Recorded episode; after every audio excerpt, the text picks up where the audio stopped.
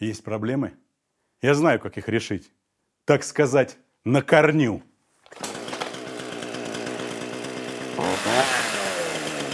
Отрезать к черту. Проблемы с государством. Резать все к черту. Расчищать путь к свободе. Думаете, это шутка? Нет. Недавно избранный президент Аргентины, либертарианец Хавьер Милей, в прямом смысле решил отправить государство на свалку истории. Что же ждет Аргентину? И почему этот пример следует нам основательно изучить?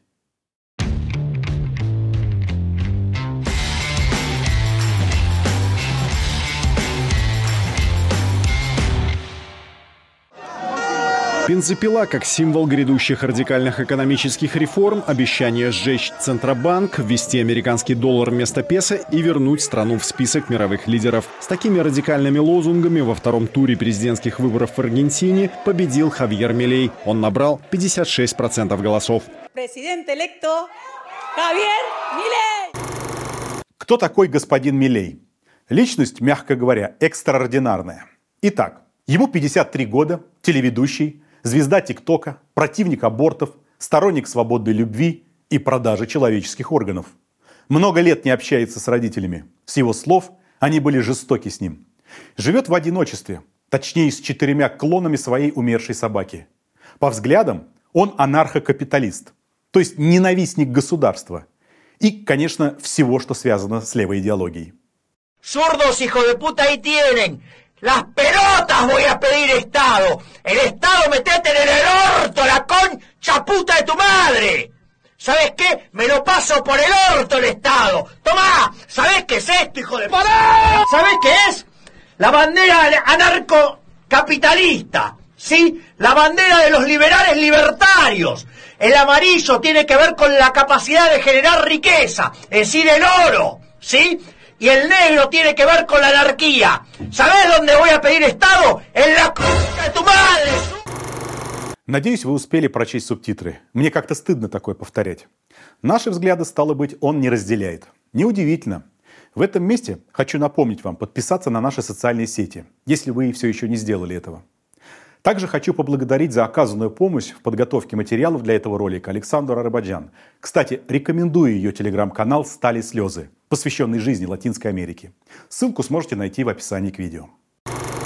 Вернемся к нашему герою. Чем еще примечательна биография Милея? Более 20 лет он был профессором макроэкономики, экономического роста и микроэкономики. Он является специалистом по экономическому росту и преподавал несколько экономических предметов в университетах Аргентины и за рубежом. Написал более 50 научных работ. Его книга есть и на русском языке. Милей поддерживает австрийскую школу экономической мысли и считает себя краткосрочным минархистом, но философски анархокапиталистом. Кстати, знаете, как зовут его четырех собак? Их клички Мюррей, Милтон, Роберт и Лукас. Они названы в честь трех любимых экономистов Милея – Мюррера Ротбарта, Милтона Фридмана и Роберта Лукаса, ведущих экономистов либерального и либертарианского толка. Хавьер считает Аргентину налоговым адом и выступает за быстрое сокращение государственных расходов, чтобы сбалансировать бюджет. Turismo y deporte, afuera. Ministerio de Cultura, afuera. Кстати, новым президентом был уже подписан указ, согласно которому сейчас в Аргентине остаются 9 министерств вместо 19. У Центрального банка и аргентинского песо перспективы также туманны. В ходе предвыборной кампании Милей заявил, что ликвидирует ЦБ. Ну, надо же исполнить желание, загаданное в день рождения.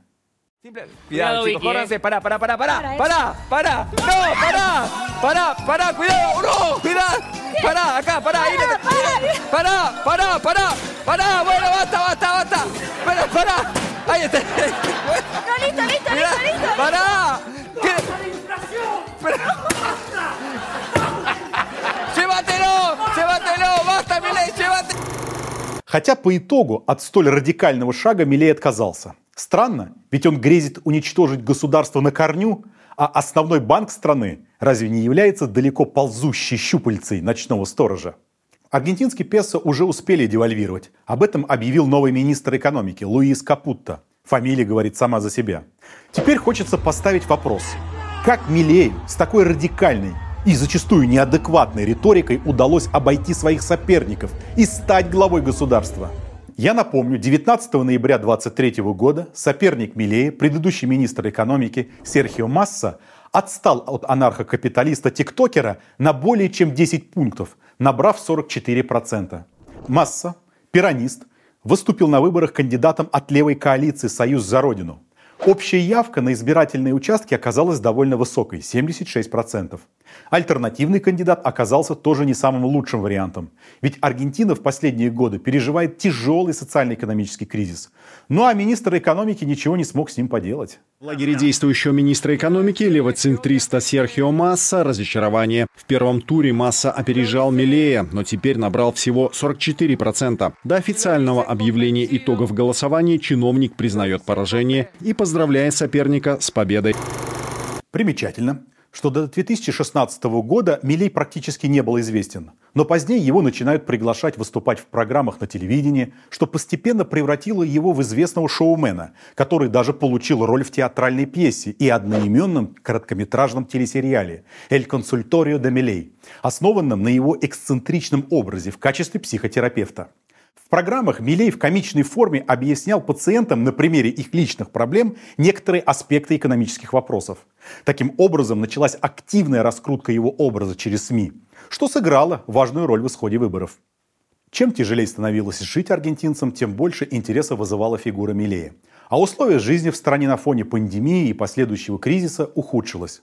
В период пребывания у власти президента Альберта Фернандеса, то есть с конца 2019 года, экономическая ситуация оказалась уязвимой перед лицом ряда вызовов. Одним из них стала мировая пандемия, в контексте которой ВВП страны по данным МВФ в 2020 году сократился почти на 10%. Хотя в 2021 и 2022 годах наблюдался восстановительный рост в почти 11,5% соответственно, но в 2023 уже спад на 2,5%. Однако проблема не только в производстве товаров и услуг. Аргентинская экономика страдает от комплекса структурных проблем, среди которых наиболее болезненными традиционно является внешний долг и инфляция.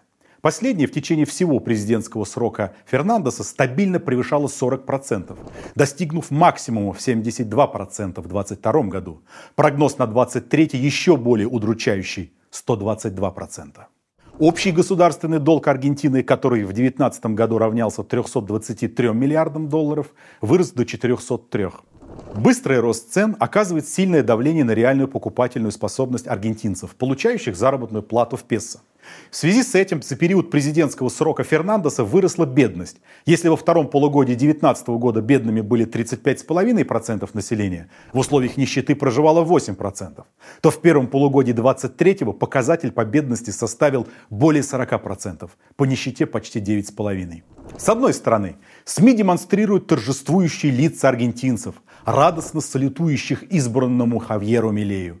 С другой стороны, представители интеллигенции, студенчества и в целом занимающие социал-демократические позиции слои населения страны недоумевают, как такое стало возможным. Инфантильность аргентинцев, усталость от кризиса, подтасовка, отсутствие нормальных кандидатов. Вопросов много. Чтобы найти ответ, нам следует погрузиться в историю Аргентины. Как известно, мы знаем только одну единственную науку – науку истории. Итак, Современная Аргентина ведет свою историю с образования Соединенных провинций Южной Америки в результате майской революции 1810 года. Именно тогда началась борьба за освобождение от колониальной зависимости от Испании, которая привела к серии затяжных гражданских войн и, наконец, становлению независимой страны.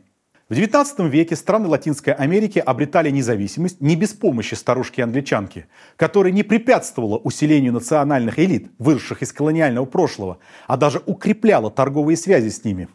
Англии были нужны сырьевые товары, такие как сахар, кофе, табак, поэтому она гарантировала сбыт продукции и поддерживала местные элиты, способные управлять вновь образованными государствами. В конце 20-х годов 19 века американский посол Форбс в докладе президенту США Адамсу отмечал, что Британия обладает огромным влиянием на экономическую жизнь Аргентины. Правительство в Буэнос-Айресе, отмечал Форбс, настолько хотело ладить с британцами и добиться признания ими декларации о независимости, что передало в их ведение почти все государственные институты. По мнению дипломата, отношения стран походили на отношения колонии и метрополии. Плодородие сельского хозяйства и другие ресурсы Аргентины привлекали иностранных инвесторов. Если в 1880 году капитальные инвестиции британских подданных составляли 20 миллионов фунтов, то в 1890 году они вложили в инфраструктуру и промышленность Аргентины 157 миллионов фунтов. В 1880-х годах в Аргентину начали инвестировать французы, немцы и бельгийцы. Однако доля британцев в заморском капитале по-прежнему составляла две трети – с 1890 года до начала Первой мировой войны страна являлась наиболее привлекательной для британских инвесторов во всей Южной Америке. На Аргентину приходилось от 40 до 50% всех британских инвестиций за пределами Соединенного Королевства. На протяжении 19 века в стране все-таки удалось в той или иной форме заложить основы для развития капитализма. Среди прочего, на это повлиял переселенческий тип ведения хозяйства, который стал процветать в том числе после проведения кампаний по уничтожению индейского населения в аргентинской Пампе и Патагонии. Также нельзя не сказать про удачный для Аргентины исход Парагвайской войны. Уничтожив значительную часть населения Парагвая в союзе с Бразилией и Уругваем, Аргентина присоединила часть парагвайской территории – Война привела к периоду модернизации аргентинской экономики. Наконец, сельскохозяйственная аренда сыграла свою роль. Появились средства на создание определенной инфраструктуры. Метро Буэнос-Айреса, построенное в 1913 году, стало первым метро в Южной Америке и 13 в мире. Но без развития промышленности в ту эпоху Аргентине оказалось трудно сохранить свое положение. На экспорте зерна и мяса далеко не уедешь. Это привело к упадку в годы Великой депрессии – в те годы, с 1928 по 1932, спрос на аргентинские экспортные товары в мире сократился более чем втрое. Это сказалось на сокращении всего импорта. Золотой век аргентинской экономики закончился. Великая депрессия оказала сильное влияние на социально-экономическую мысль Латинской Америки – Экономические наработки североамериканских и европейских экономистов воспринимались теперь с настороженностью. Возникла необходимость в осмыслении латиноамериканской действительности. Почему капитализм буксует в одних странах и более или менее развивается в других? Есть ли какие-то особенности, например, аргентинского капитализма? Не случайно там разрабатывается концепция периферийной экономики или шире центр периферии. Идеи зависимого развития не были чужды части латиноамериканской буржуазии, связанной с ней интеллигенцией. Соответственно, в каком-то виде были восприняты правящим классом. Чтобы решить наболевшие проблемы, формирующиеся отсталости капитализма в Аргентине, в 30-е годы в стране начинается первая волна импортозамещения. Кстати, у нас и сейчас этот термин очень популярен. Оказывается, подобными процессами увлекались почти сто лет назад на другой стороне земного шара. Что же было сделано? Политика жесткого протекционизма. Иногда импортные пошлины достигали 100%. Государственное регулирование цен. Субсидирование отдельных отраслей. Учреждение ненавистного Милею Центрального банка. Ковровая национализация частных, прежде всего иностранных активов. На бумаге, может быть, эти меры смотрелись красиво. Но вот в условиях политической нестабильности 30-х чаще всего все сводилось к профанации и обогащению тех или иных групп капиталистов, которые смогли пролоббировать для себя любимых те или иные ништячки. Например, установление выгодных пошлин для уничтожения иностранной конкуренции, выклянчивание субсидий, льгот и иных преференций. При национализации части иностранных активов, например, построенных британцами железных дорог, правительство переплачивало в разы. Несложно догадаться, импортозамещение буксовало – Поиски решения этой проблемы, тут я повторюсь, затруднялись политической нестабильностью. Однако нашелся национально ориентированный лидер, который осуществил попытку изменить эту ситуацию и продолжить импортозамещающую индустриализацию. Его имя, внимание, Хуан Доминго Перон – знаковая фигура, которую до сих пор помнят аргентинцы. Именно он при поддержке жены Эвы Перон, еще одной крайне популярной фигуры в аргентинской истории, основал хустисиалистскую партию, в которой позднее состояла дюжая часть современных аргентинских президентов. От неолиберала Карлоса Минема до супружеской пары Киршнеров. Некоторое время в этой партии состоял и конкурент Милея на прошедших выборах Серхио Масса. Чем же состояла основная задумка, которую умело, заигрывая с рабочими, воплощал Перрон? Чтобы ответить на этот вопрос, нам нужно немного ближе познакомиться с этим господином. В феврале 1946 года Перрон одержал убедительную победу и стал президентом Аргентины. Через шесть лет переизбрался на второй срок. Время правления Хуана и активного участия в политике его второй жены Эвы Перрон называют перонизмом. Супруги были популярны у рабочего класса благодаря внутренней политике.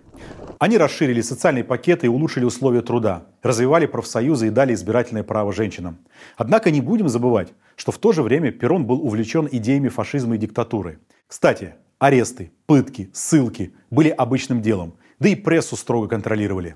Стоит также отметить, что после Второй мировой войны в Аргентине нашли убежище многие нацистские преступники, включая Йозефа Менгеле – Напомню, этот человек являлся членом нацистской партии и был известен как ангел смерти, лишивший жизни тысячи невинных людей. Он экспериментировал над заключенными в концлагере Освенцим, где считался самым жестоким и извращенным из врачей.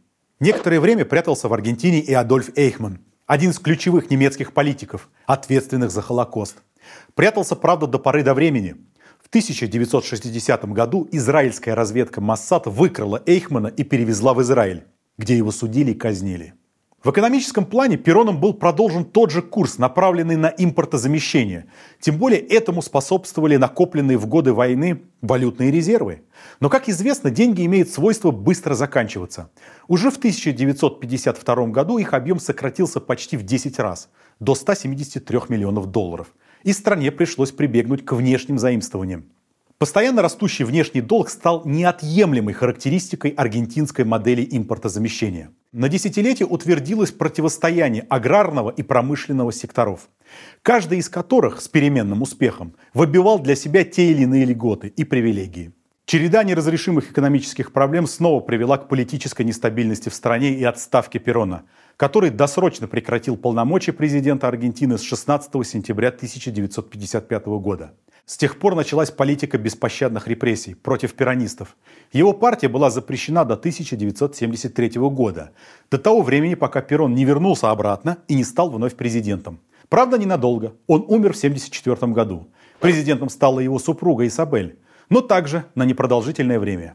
1976 году в Аргентине произошел снова военный переворот. К власти пришла хунта во главе с генералом Виделой. Начались черные дни аргентинской истории. Начался так называемый процесс национальной реорганизации. С политической точки зрения он предполагал репрессии, в особенности против тех, кто пытался противостоять диктатуре, в том числе вооруженным путем. По стране были открыты специальные центры пыток и казни, куда привозили похищенных буквально на улице людей. Начался период, когда, выходя из дома, гражданский активист рисковал пропасть без вести. Наверное, наиболее известными формами репрессий того периода, а коснулись они в первую очередь левых, стали так называемые полеты смерти. Похищенных без суда и следствия сбрасывали с самолетов и вертолетов в Атлантический океан или в реку Ла-Плата. Судьбы некоторых из пропавших без вести до сих пор неизвестны. И их родственники продолжают требовать расследований и информации, а также суда над виновниками, которые организовали эти репрессии. Сложно установить общее количество погибших. Однако, согласно официальной информации аргентинского секретариата по правам человека, репрессировано было 30 тысяч человек. Кстати, Хавьер Милей активно отрицает эту цифру. Частности, он даже запустил соответствующую пропагандистскую кампанию в соцсетях, утверждая, что репрессиям подверглись менее 9 тысяч человек. Стоит отметить, что он вообще с уважением относится к периоду военно-гражданской диктатуры.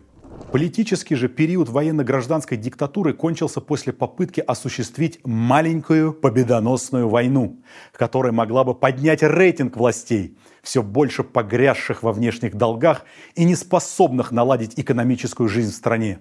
Уже в период президентства Леопольда Гальтьери, который был позитивно оценен Вашингтоном, Аргентина бросила вызов своему бывшему патрону – Британии. Конфликт развернулся за территорией Фолклендских островов, на которые южноамериканское государство претендовало исторически. Но маленькой победоносной войны не случилось. Аргентина потерпела поражение. Оно стало началом конца диктатуры. Переход к демократическому управлению не разрешил ключевых экономических проблем страны. Инфляция и внешний долг словно превратились в структурные характеристики когда-то процветающего аргентинского хозяйства. Очередной виток кризиса пришелся на конец 80-х. Реальные доходы большинства населения обрушились, беспрецедентных размеров достиг государственный долг, превысивший в 1989 году 64 миллиарда долларов. Все это завело Аргентину в экономический тупик и предопределило отход от политики импортозамещения. Это создало условия для восприятия неолиберальной экономической политики правительством Карлоса Минема. С его ставкой на сокращение государственных расходов, приватизацию государственного сектора экономики и дерегулирование рынка. Кстати, Хавьер Милей считает Менема одним из своих учителей. Итак, Неолиберальные реформы 90-х позволили укоротить инфляцию. В сочетании с деиндустриализацией экономики в целом удалось модернизировать кредитно-финансовую сферу и коммуникации. Но эти реформы не смогли решить ключевые проблемы аргентинской экономики. Сохранились, как и прежде, такие черты, как низкий уровень внутренних инвестиций, технологическое отставание от развитых стран, низкая квалификация рабочей силы и недостаточный прогресс образования – отсутствие или в лучшем случае слабость собственного научно-технологического потенциала. В ходе неолиберальных преобразований возросла и без того огромная социально-экономическая дифференциация, которая сопровождалась ростом преступности, включая коррупцию. В общем, рыночек порешал. Неумолимо нараставшие финансовые трудности, в частности невозможность обслуживать государственный долг, в конце 2001 года привели к крупнейшей в мировой истории дефолту по суверенным долгам и глубокому социально-экономическому кризису, что заставило аргентинские власти в очередной раз сменить стратегию хозяйственного развития. Вернемся к нашему барану из ТикТока. Избрание Милея стало реакцией на кризис, который тянется несколько десятилетий. Милей пришел к власти, предложив радикальные методы борьбы с этим кризисом. Но его методы – это снижение госрасходов и меры жестокой экономии – которые бьют по населению. Ведь это их наличные песо обесцениваются росчерком пера нового правительства. Милей также намерен снизить налог на экспорт сельхозпродукции. В этом смысле в рамках национального производства он скорее сыграет в пользу ориентированной на экспорт местной буржуазии, что подорвет перспективы развития обрабатывающей промышленности. Конечно, сгладить общую ситуацию поможет потенциальная реструктуризация внешнего долга. Шансы проамерикански настроенного тиктокера договориться с МВФ можно расценивать как высокие. Кроме того, заявленная в ходе предвыборной кампании приватизация государственных предприятий может обернуться даже их продажей иностранному капиталу. А в Аргентине есть чем поживиться. Залежи нефти и газа, урановые месторождения, литиевые солончаки. Ну а кто поможет смягчить эффекты жесткой экономии, когда нет государства? В топку государства, в топку и социальное вспомоществование. Да и зачем оно? Ведь в логике анархокапиталистов, тиктокеров, если ты талантлив, то справишься, используешь частную инициативу и, наслаждаясь свободой рынка, обязательно разбогатеешь и будешь процветать.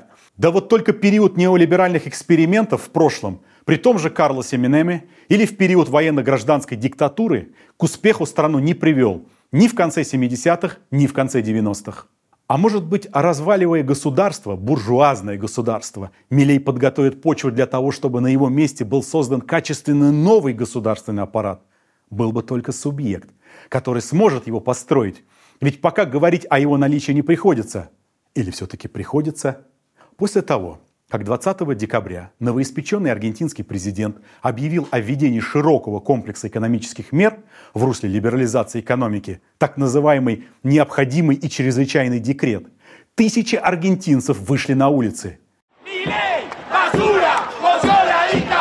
Что скандирует разгневанная толпа на знаменитой Майской площади в Буэнос-Айресе, куда до сих пор выходят матери пропавших без вести в период диктатуры Виделла и Гальтьери, требуя правды о своих детях? Разгневанная толпа кричит «Милей, мразь ты, диктатура!» Сумеет ли эта толпа организоваться в устойчивую структуру? Или она так и останется разрозненной и атомизированной? Поделитесь вашим мнением в комментариях. Ну а пока протесты давятся полицейскими.